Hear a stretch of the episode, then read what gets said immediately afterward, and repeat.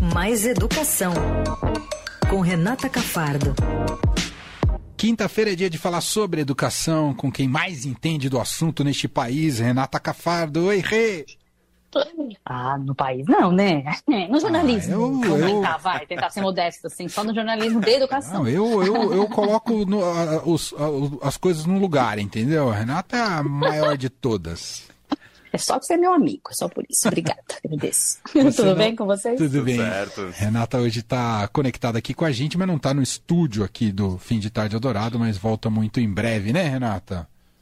Volto. Não tô porque eu vou fazer uma cirurgia em breve, não posso me arriscar a pegar Covid, pegar gripe, nem né, uma, é uma cirurgia de é, trato respiratório, então não posso ficar. Não é nada grave, mas é que eu não posso tentar pegar, não posso pegar nada, que senão a cirurgia acaba sendo agitada. Claro, sem dúvida. E já com essa onda nova de Covid é melhor ficar mais. É, é verdade, momento bastante preocupante com essa onda nova de Covid. Tem, inclusive, para quem quiser mais informações, tem podcast hoje do Estadão Notícias tratando exatamente uh, desse tema e com algumas uh, questões ali que me assustaram muito na conversa que eu, converse, que eu tive com o Renato Kifuri, que é infecto pediatra e tudo mais, como as crianças estão desprote seguem desprotegidas no Brasil. Né? Então essa nova onda de Covid pode matar mais crianças. Já tem morrido é, muitas, muito acima do padrão mundial no país. É, muita gente não está olhando para isso e agora a situação pode piorar bastante. Bom, sim, sim. Rê, vamos, é, por falar em crianças, mas crianças um pouquinho mais velhas, ah, temos Enem neste. Eu não estava nem lembrando disso, Renata Cafardo, que tem Enem. Tem Enem no meio do feriado prolongado, né? Coitado dos adolescentes. Mas é dia 13 agora. Tem a primeira prova do Enem, a segunda dia 20, né? São dois domingos. Então, no outro domingo, no dia que mundo também, os adolescentes, coitados. É no meio do feriado, depois no dia que começa a Copa, tem, tem prova do Enem. E 3 milhões e 300 mil é, inscritos, é, tem esse número, o maior número aqui, aqui em São Paulo, para fazer o Enem, cerca de 500 mil alunos.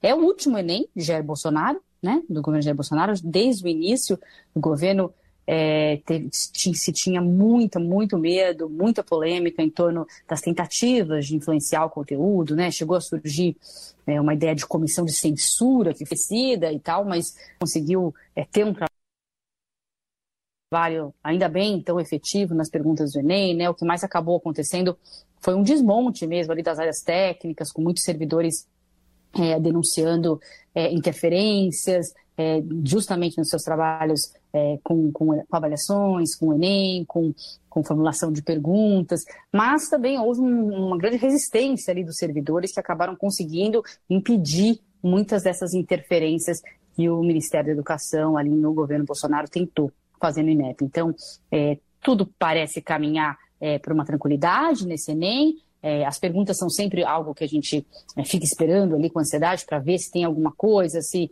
se todo, durante os quatro anos do governo Bolsonaro, todo mundo ficou é, falando muito, ah, se tirou perguntas sobre ditadura, em algum momento se tirou mesmo, mas em outros momentos tiveram perguntas, sim, é, é, muito diversas, de vários assuntos. Então, é, não se pode dizer que houve ali, do ponto de vista do conteúdo, é, grandes, grandes problemas, né?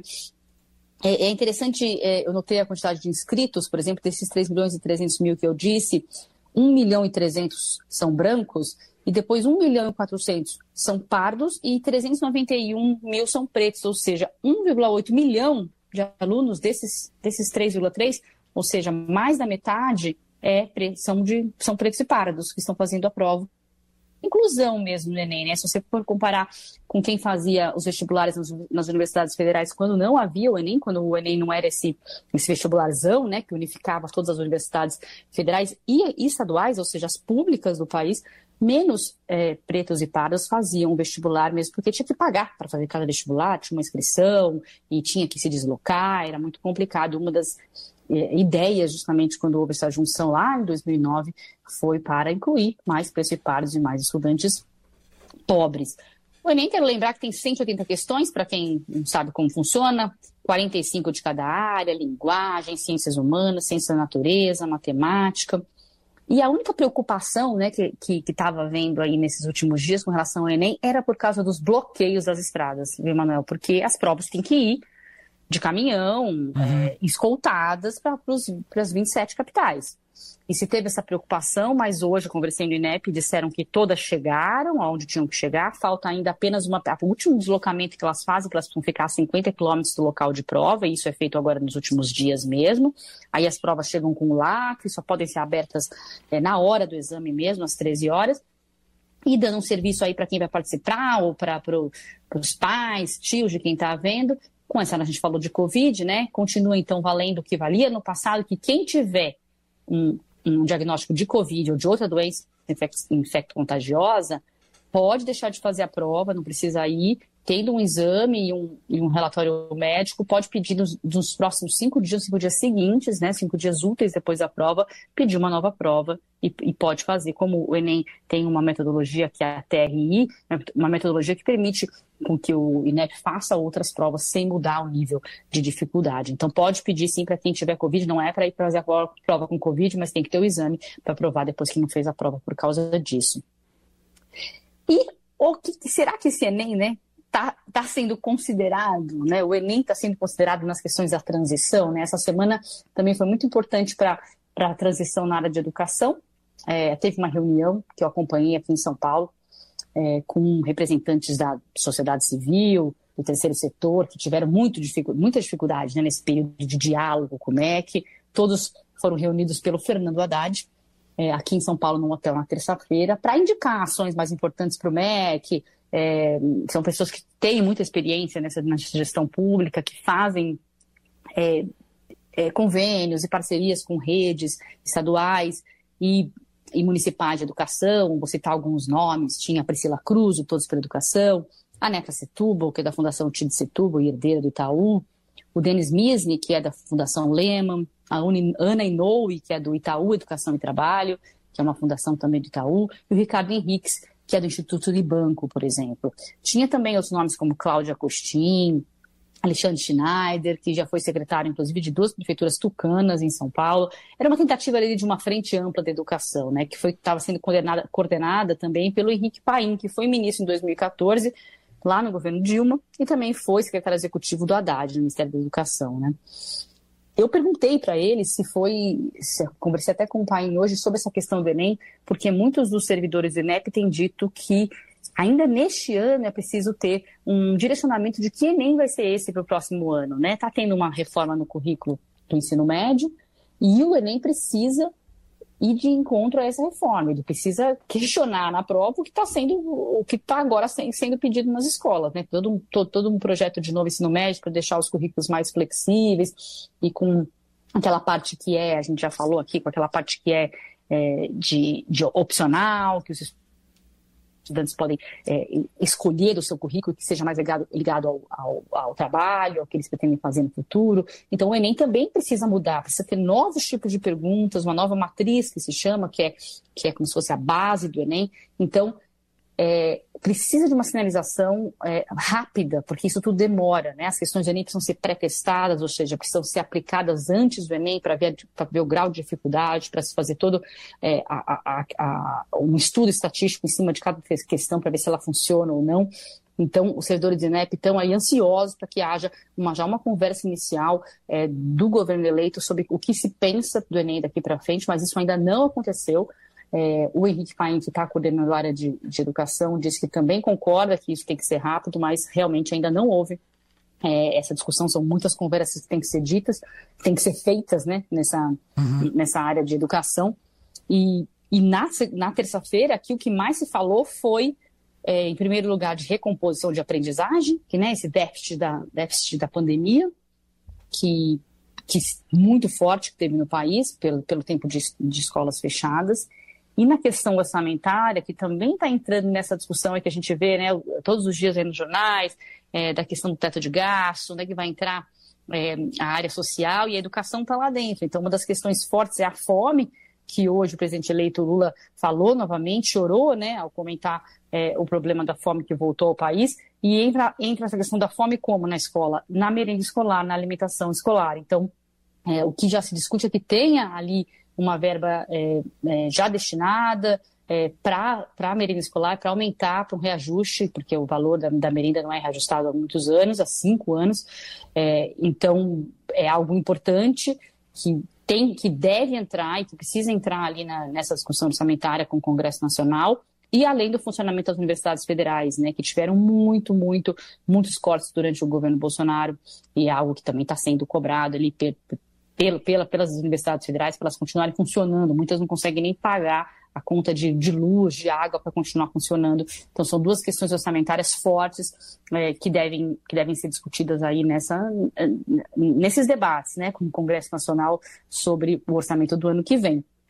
Fora isso, né, o que se discutiu muito é, é para a educação é a questão de alfabetização, formação de professores, ensino médio, avaliações e fortalecer o Ministério da Educação novamente, né? Se falam, em, falam até em refundar o MEC. Nossa. É isso, é isso que se fala aí nesse grupo. Eu tive lá na reunião em que as pessoas estavam é, presentes, estava um clima muito ameno, um clima de, e, e... É, de normalidade, assim, muito legal de ver entre as pessoas todos, que entendem de educação. Todos estão diretamente trabalhando na transição ou, so, ou são colaborações mais ah, de fora. São colaborações assim, voluntárias, né? Entendi. É, porque, porque o grupo da transição é um grupo ali de 50 pessoas que, inclusive, recebe salário e tal, e tem essas contribuições voluntárias, Entendi. que não necessariamente indicam um alinhamento com o governo, um apoio ao governo. São pessoas é, da sociedade civil que foram chamadas para essa reunião aqui em São Paulo, porque estão em São Paulo e ficaria mais fácil, e cada uma fez a sua contribuição. Falou lá por três minutos para o Haddad, para o Paim, e eles anotaram e vão fazer um relatório é, para o grupo oficial da transição é, sobre as demandas, sobre as ações que esse grupo acha que são mais urgentes. Né? É uma contribuição que não necessariamente eles precisam estar lá em Brasília é, nessa semana, lá no CCBB, onde está sendo a transição. É, eles estão ouvindo, né, essa, esse grupo de educação está ouvindo entidades, também vai ouvir por exemplo, a Andifes, que reúne os reitores das universidades federais, o CONSED, que reúne os, os, secretários estaduais de educação. E nesse caso, nessa reunião que teve essa semana, essa primeira foi, foram pessoas, foram nomes da sociedade civil, esses que eu citei, e muitos outros, cerca de 50 pessoas, que têm aí muito a contribuir e que nesse período aí do governo Bolsonaro trabalharam muito pela educação pública, justamente pela omissão do MEC, sabe? Então essas fundações, elas acabaram fazendo parcerias durante a pandemia e fora da pandemia também com redes de ensino, com, com redes municipais, para ter conectividade, para ter busca por crianças que tinham abandonado a escola, para ter ensino remoto, porque diante da, da omissão do MEC, não havia coordenação para as prefeituras e para os estados, não havia dinheiro, não havia expertise técnica e essas esses institutos, essas fundações é, da sociedade civil muitas vezes foram que foram quem ajudaram, né? Foram foram quem, foram quem deu justamente isso que faltava, que o MEC não estava sendo feito. Mas agora o que elas defendem é que isso volte a ser do MEC, né? Esse, essa coordenação Sim. volte a ser do MEC é, no, no, governo Lula, no novo governo. Então, por isso elas foram participar ali com as demandas que elas acreditam que são importantes, mas que não tem que ser isso necessariamente o programa de governo, não, é nada, não tem nada a ver com o programa de governo do Lula, é o que eles consideram ali mais é, mais urgente e vai ser acatado ou não né, pela equipe de transição e pelo, ou pelo próximo ministro ou ministra, né, como dizem que, que provavelmente vai ser. O nome da governadora do Ceará, Isolda Sela, continua bem forte.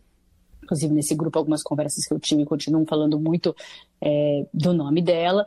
É, é a Isolda está lá na COP, é, na, na, Conferência do Clima, que está acontecendo no Egito. Lula vai para lá é, mas ainda não se espera que tenha nenhum anúncio por enquanto. Acho que os anúncios devem vir mesmo em dezembro. Mas muita gente na educação torcendo pela Isolda, torcendo para ser uma mulher, é, uma, uma, mulher nordestina e com essa experiência que ela tem ali de, de ter revolucionado uhum. a educação no Ceará, que é um exemplo para o país todo. Muito bem, seguiremos acompanhando né, essa, esse trabalho de transição e também o Enem no fim de semana e aí o que tiver uh, de percalços ou se, se sempre dá medo de alguma coisa acontecer no Enem. Sempre. Eu, é. Falo com eu a... Já... Faz Renata. mais de 10 anos eu já penso isso. É. Ai, meu Deus, todo ano eu penso, o que, que vai acontecer? Renata sempre atenta a tudo que sai do Enem.